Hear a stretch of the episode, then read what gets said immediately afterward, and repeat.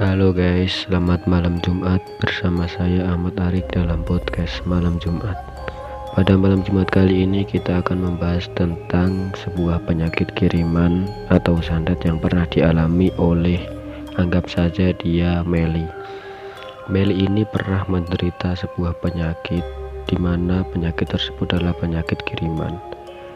Dia pernah menjalin hubungan asmara dengan seseorang di mana Meli ini memutuskan hubungan itu dan seseorang tersebut akhirnya luka hatinya.